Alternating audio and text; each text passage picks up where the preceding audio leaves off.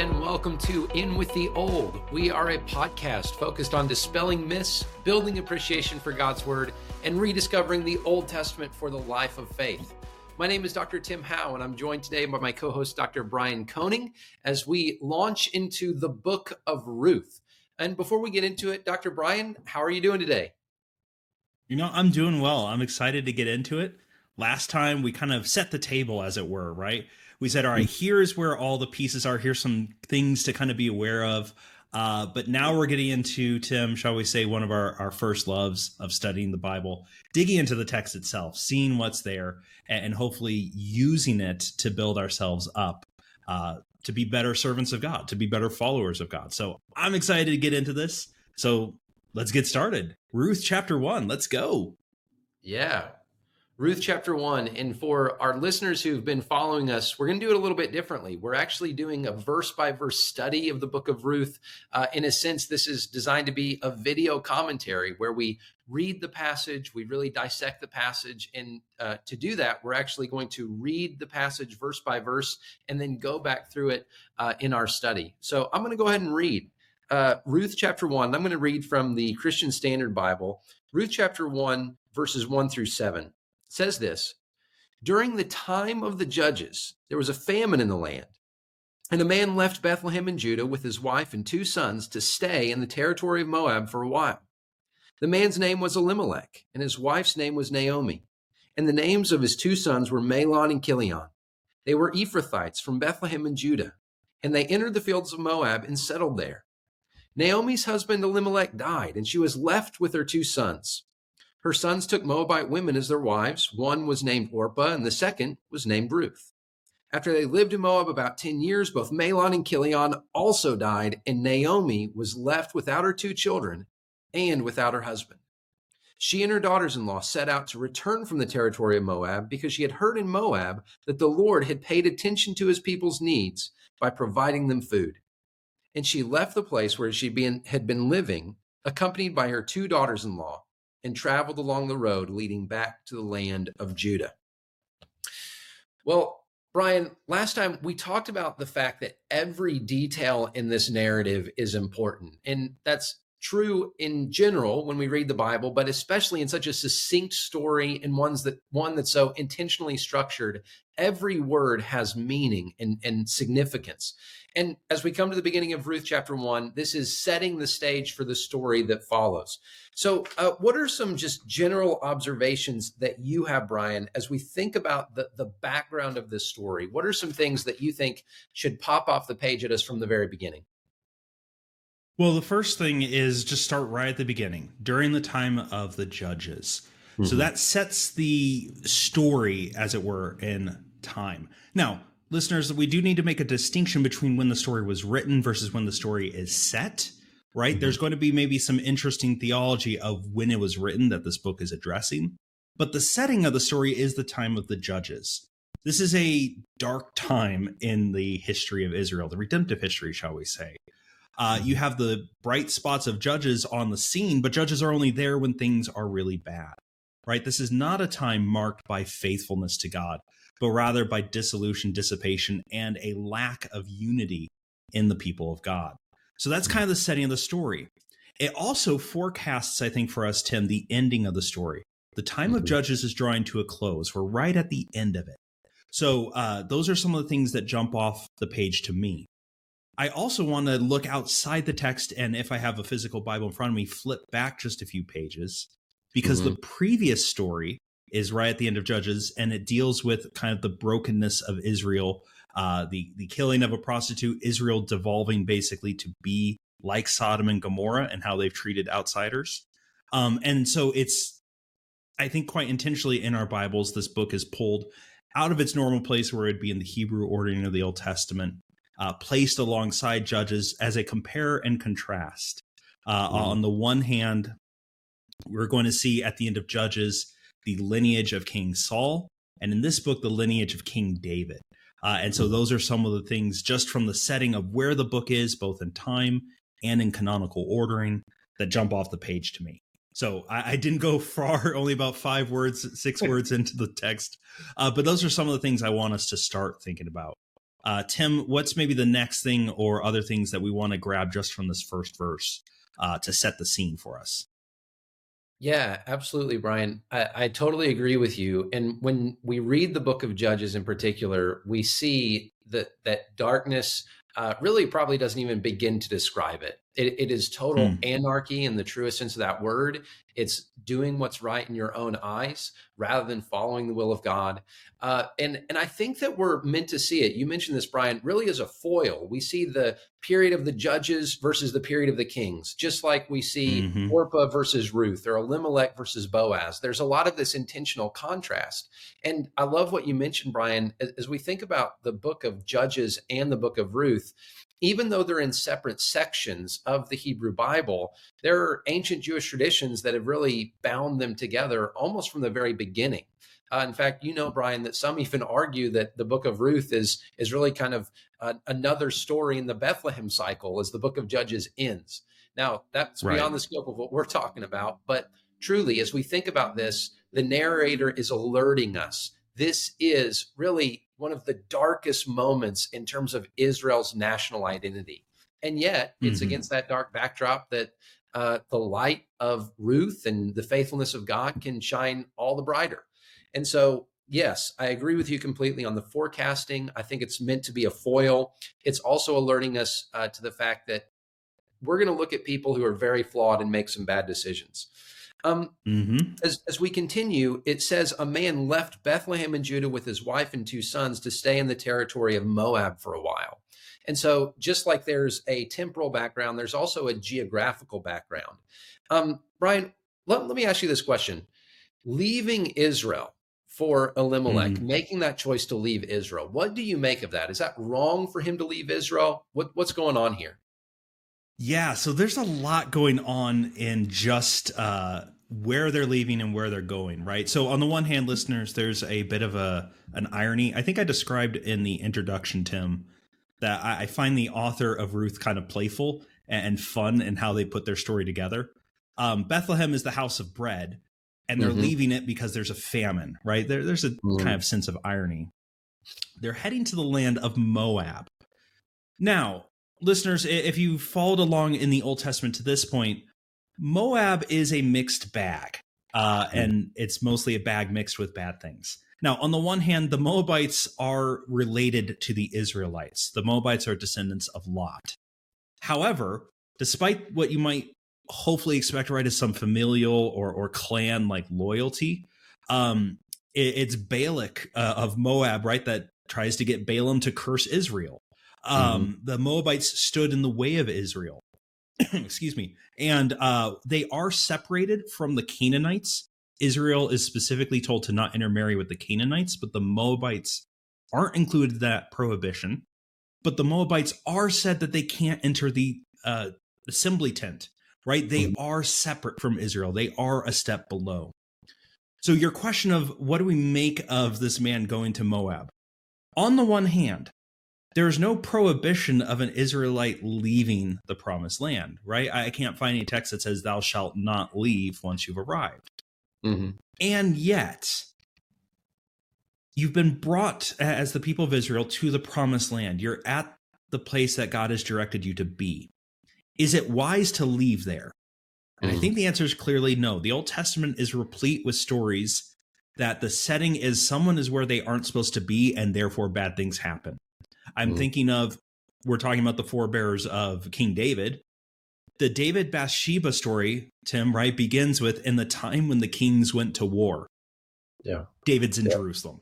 Right? It's a subtle little like, oh, he's not where he's supposed to be. He's supposed to be out fighting with the army, where ironically Bathsheba's husband is. Um, mm-hmm. He's in the wrong place, and that's going to lead to some wrong actions. You have in Genesis, you've got Jacob uh, continually doesn't quite get back all the way to where he's supposed to be. Stories keep uh, coming out of that. Even Abram and Lot. Lot is in Sodom and Gomorrah. That's maybe not where he's supposed to be. Mm-hmm. So, on the one hand, I want to say, like, we don't have any strong prohibitions to say this is sinful that he's leaving. But I think all signs of wisdom say that this was a bad choice. I guess that's mm-hmm. how I mm-hmm. want to put it. I don't want to say he's violating a commandment because there is not one written down, but I think narratively, the author is very clearly indicating to us oh, he's going somewhere that he was not directed to be.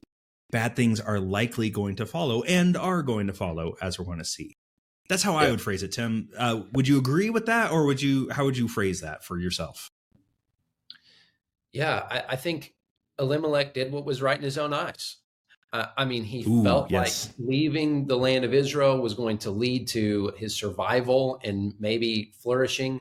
But of course, there's an irony, right? That what he did was right in his own eyes, but it was actually uh, a denial, in a sense, of God's faithfulness to redress mm. the famine and ultimately provide. And we see this by what, by the way, you mentioned a few examples. You know, Abram, Abram leaving uh, in terms of going down to Egypt during a famine. Isaac does the same thing. Uh, so this is something that's a particular temptation, and we can empathize with it to a degree, right? Well, we're starving. Oh, there's sure. food in Moab, so I'm going to take my family to where there's food. Uh, but of course, that raises the question as to whether or not the famine is more than just a you know a phenomenon of weather, but whether the mm. famine is actually potentially a curse of God uh, on the faithlessness of Israel, in keeping with the Deuteron- Deuteronomistic curses, where God says, If you serve me, if you obey me, I'll bless you. If you don't, then I, I won't bless you. At which point, perhaps there's this undercurrent of Elimelech trying to uh, get out of the curse, as it were, to uh, abandon Israel, to go to a place where there's more blessing. Uh, so I, I think definitely there's this huge question mark. Why would Elimelech leave, yeah. especially uh, when we consider, as we're going to in uh, in just a minute, when we consider his name, my God is King. Well, why would someone who's named my God is King not trust the King to provide for his needs? Um, I'll kick it back to yeah. you in a second, but one more thing I want to add, Brian, is when we think of Moab, uh, Moabite women in particular uh, were seen as those who lured Israelites away. We see this in Numbers chapter 25 that the Moabite women seduced the Israelite men to serve other gods. And so it's not just that the land of Moab has this incestuous origin in terms of Lot and his daughters. Uh, or that Moab in particular is an enemy of Israel because they didn't help whenever Israel was coming to the promised land.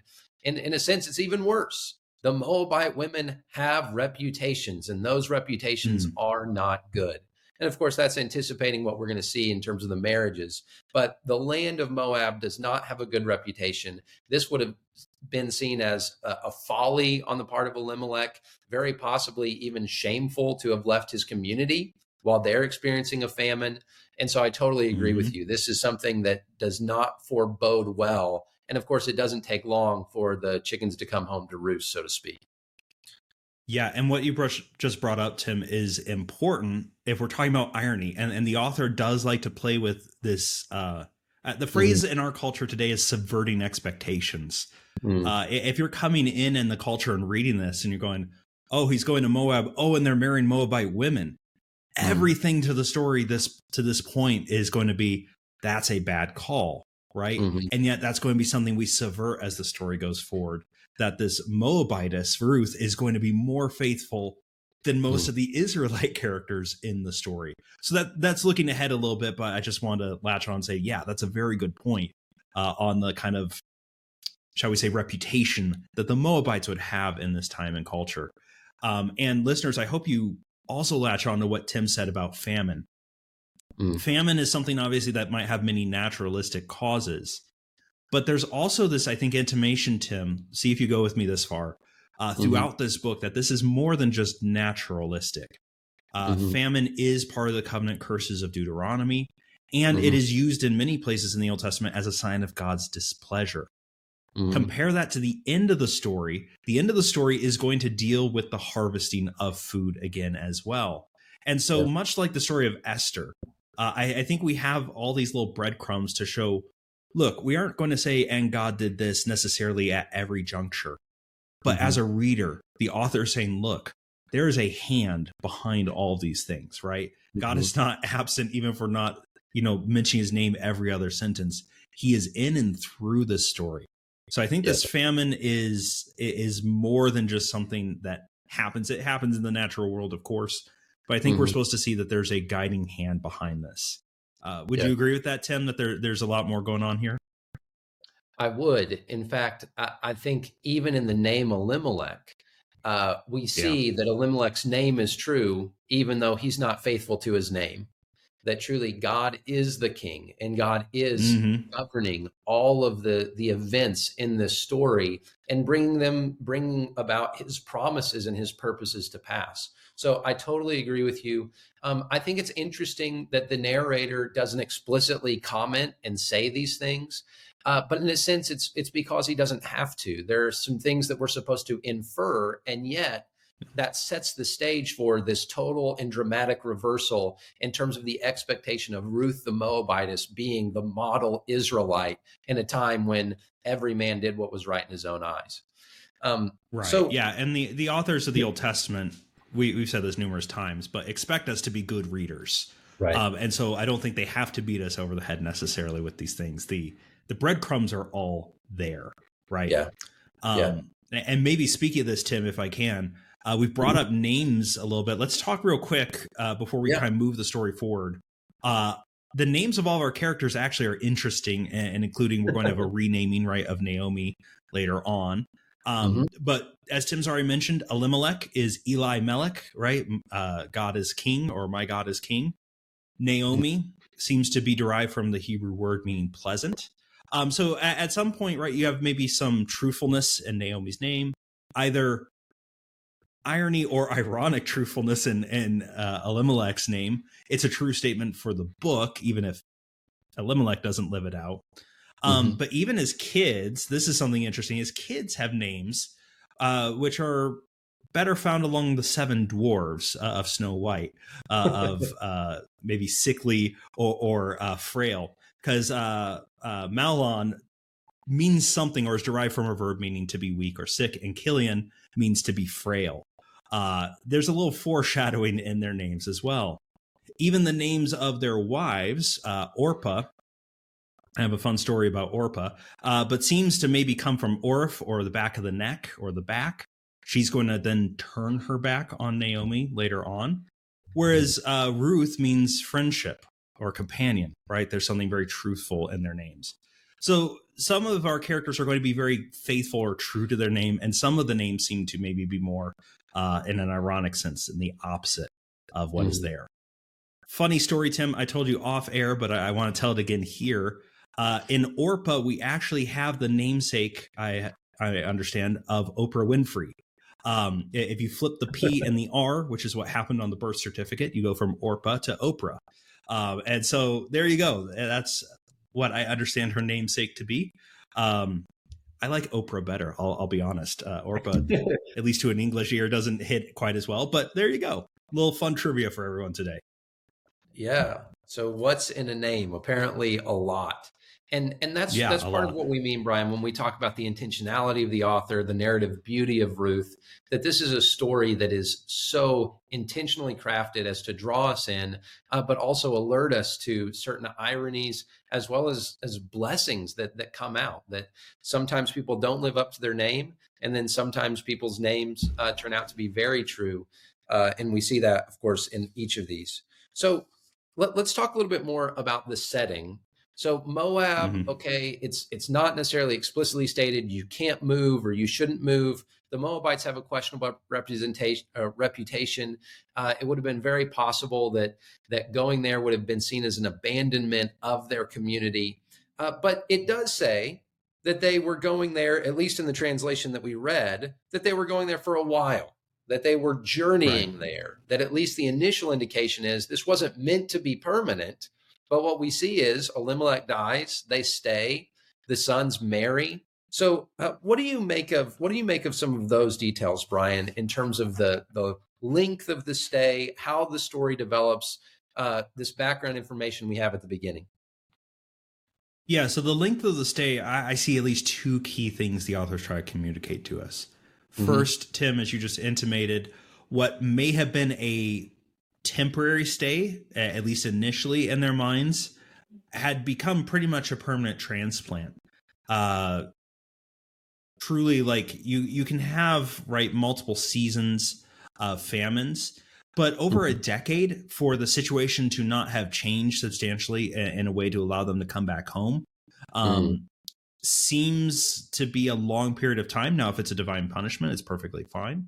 But it does seem to indicate, right, there there's some sort of resettling going on in this family, which would be problematic. Why are they not returning to their family, right? Why are they not mm-hmm. returning mm-hmm. to the land that has been promised to them? It also, so that's one thing. I think it's pointing out we've got maybe a, a covenant, faithfulness, trust, however you want to phrase it, issue going on uh, with Elimelech and then his sons after him. Mm-hmm. Second thing it sets up very interestingly is that no one has conceived, right? Uh, you mm-hmm. don't have any children being born. And barrenness, it's a painful condition in any culture. It's a sign of punishment or disfavor, uh, most mm-hmm. commonly in these types of cultures, right? And, and so I think it's trying to indicate, like, look, this is not a good situation. This does not have the blessing of God upon it. Um, so without spelling it out for us, right? We're reading through this going, this is bad. Something needs mm-hmm. to change. We need to we need to fix something here because it is fundamentally wrong and we are seeing signs of God's disfavor upon it. Yeah, Brian, I completely agree with those observations. I also, uh, as I look at this, you have, in a sense, uh, the decision point after Elimelech has died really turns to Naomi. Uh, we have Mahlon and Chilion who marry Moabite women. But of course, Naomi has some kind of say in that. And as we look at the the mm-hmm. development of the story, Naomi is not seen as a passive character. She's want someone who's very willing to give advice to Ruth later. Uh, and so it's not simply that Elimelech did what was right in his own eyes. You also have Naomi and Mahlon and Chilion doing what's right in their eyes. Um, and they marry these Moabite women, uh, which would have been highly questionable. Uh, and it's another sign of their really intention to stay in Moab. In other words, to assimilate to at least some degree in the, the Moabite culture, uh, not necessarily to give up their status as, as faithful Israelites, but at least to not live in the land and seem to be okay with that. So again, mm-hmm. problems to be solved. Uh, th- this is the the the plot thickens moment when we see Mahlon and Chilion. But of course, then the tragedy is in verse five Mahlon and Chilion also died, and Naomi was left without her two children and without her husband. So Naomi is left destitute. And uh, let's just let's maybe unpack that for a moment. What would the significance of that have been in terms of Naomi? Uh, she's she's not only widowed, she's left childless. This is a dire situation for her. Maybe can you uh, explain that a little bit oh, yeah. more, Brian? Yeah, so I mean, Naomi's situation is about as perilous as it could be in the social order of that day, um, right? So these are patriarchal societies. Uh, in part, that's because the economy, as we could say, of these societies is derived from manual labor. Mm. Uh, and, and, women's contribution to that economy is as products of that manual labor. Uh, lacking that, how can she have any standing or any support or any care given to her? She doesn't have a husband, she doesn't have sons, she doesn't have children to care for her. Mm-hmm. Um, so she's a widow with no support network. That's a perilous place to be. By the way, friends, this is why the Bible makes a big deal of true and unadulterated faith is to care for widows and orphans, right? Care for those that are marginalized and in danger of being oppressed, taken advantage of, or ignored by society. Um, mm-hmm. She's in that place on top of that, we're not in her home country. She does not have family around her, like extended family. Um, yeah. So all these things mean she is operating, shall we say, on the ragged edge uh, of safety in this culture. Um, yes, she has Moabite daughters-in-law, and so maybe that gets you something. But it is interesting. The story does not really delve into how is Naomi viewed by her neighbors. She has love mm-hmm. for her daughters-in-law, but it, we have no indication that that is reciprocated. Um, mm. So putting this all together, we are in a very dangerous situation. We've already seen signs that has God's displeasure. Now we see very practical signs that this is untenable and cannot remain. Something has to change, and that's kind of where our story then leads out of this passage and into the next, right, Tim? Yeah, it does. So in, in verse six, it, continuing those thoughts, Naomi decides, okay, I'm going to leave the territory of Moab, leave the fields of Moab. Why? Because the reason is she heard that the Lord had paid, paid attention to his people's need by providing them food. So at least, and this is where maybe there's a beam of light that sort of strikes through the darkness. Naomi is someone who hears the the word of God. She's at least attuned enough to uh, to listen to God's word as it comes and respond to it. So even though she's going to return in shame, uh, because shame would have been another huge factor, even though, as she's going to yeah. say later, she returns in bitterness of heart, uh, she realizes there is no future for me in Moab. And she hears of God's provision and she decides that it's better for her to return to God empty handed than it would be to stay in Moab, even if, say, she had at least some social support with her daughters in law. She wants to go back. She hears the word of God. And as she responds to God's provision, we see again that God has not abandoned Naomi. Um, and so as we and I think we seven, see, yeah, go ahead, Brian. Oh, sorry, just to jump in, Tim. Listeners, mm-hmm. uh, I love Jesus's parables because oftentimes he's drawn a lesson that God's already said a few times to us. God created us. He knows we're sometimes kind of slow on the uptake. Are do you hear overtones of the parable, what we call the prodigal son? Of it's mm-hmm. better for me, even you know, taking all these social mm-hmm. uh, shame upon me. It's better to go back. Uh, mm. And we see some of that heart in Naomi of like, it is better to go back to be with my people. Um, mm-hmm. and, and, then this is going to invite how is she going to be received back? Uh, mm-hmm. In verse six, too, we do see that although Naomi and her family maybe have not paid attention to God, the Lord has paid attention to his people's needs. Mm-hmm. Uh, this is something thrown in there to say why the famine is ended, but I think mm-hmm. it's also meant there to hang over the story. God mm. is not oblivious to the needs of his people or to what is about to happen in the lives of Naomi and Ruth. Um, and it's kind of setting that scene again that God is going to be intimately involved in each of the events taking place. All right. Sorry to have cut you off, Tim. Go ahead. Let's jump into uh, verse seven. No, we we uh, are in verse seven, the last verse we're going to consider, and so this is just a record that she does what she says she's going to do. She left the place where she had been living, accompanied by her two daughters in law, and traveled along the road leading back to the land of Judah. So she's on her way.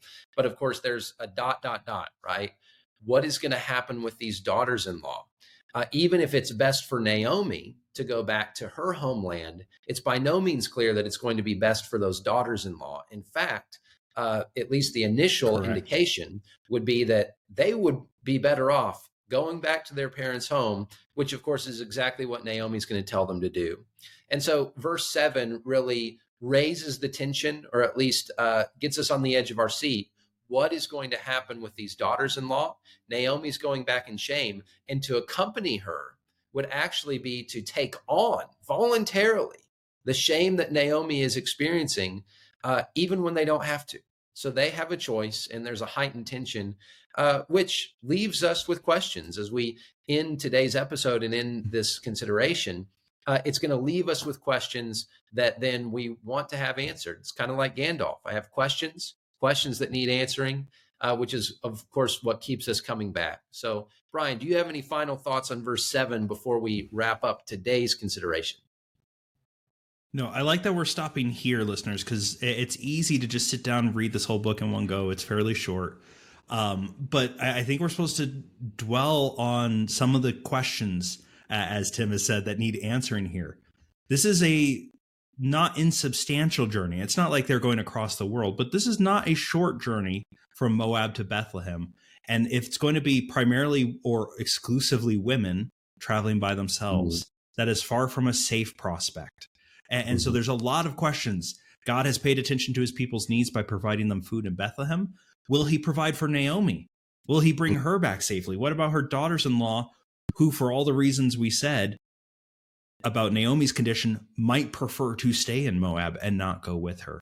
Right. And, and so I, it's important, listeners. I, I hope you kind of stop here with us, take some time to kind of really wrestle through what the author's doing and building up the tension and, and trying to set the scene for what we see next and start seeing the character of Naomi and the character of Ruth come to the forefront.